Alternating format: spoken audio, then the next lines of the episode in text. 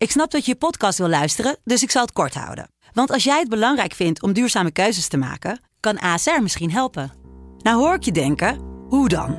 Nou, bijvoorbeeld bij het duurzaam herstellen van schade. Of de premies die we beleggen volgens ons duurzaam beleggingsbeleid. Dat bepaalt waar we wel en juist niet in investeren. Wil je meer weten over welke duurzame keuzes ASR maakt? Ga dan naar asr.nl slash duurzame keuzes. ASR doet het. Zo, dan kan je nu lekker naar je podcast luisteren. Wilde koeien. Een groepje koeien scharrelt in de Kropswolder buitenpolder. Van afstand lijkt het of een van de beesten naast het fietspad staat en van dichterbij blijkt dat te kloppen.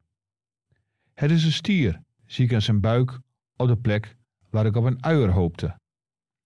Dieren zien het als een aanval, is mij geleerd als een ander wezen recht op hen afkomt.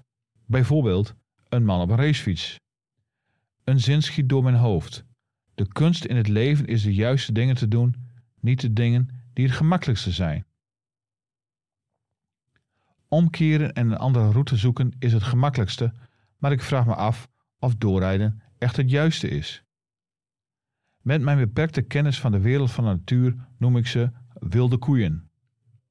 Maar een collega zal later het hoofd schudden. Nee man, gewoon grote grazers. Die doen echt niks. Het zijn een soort teddyberen. Het langharige werkschuwtuig onder de runderen. Schrijf je wilde koeien, dan zeggen lezers, die zandman is ook snel overstuur. Terwijl ik iets vaatminder denk ik aan de quote van Werner Herzog dat iedere man eens in zijn leven een boot over een berg moet tillen. In zijn film Fitzcarraldo wordt inderdaad een 320 ton zware stoomboot over een beboste heuvel in Peru gesleept. Die stier is dus mijn berg, besluit ik, en trap door, goed kijkend of hij al begint met zijn voorpoot over de grond te schrapen.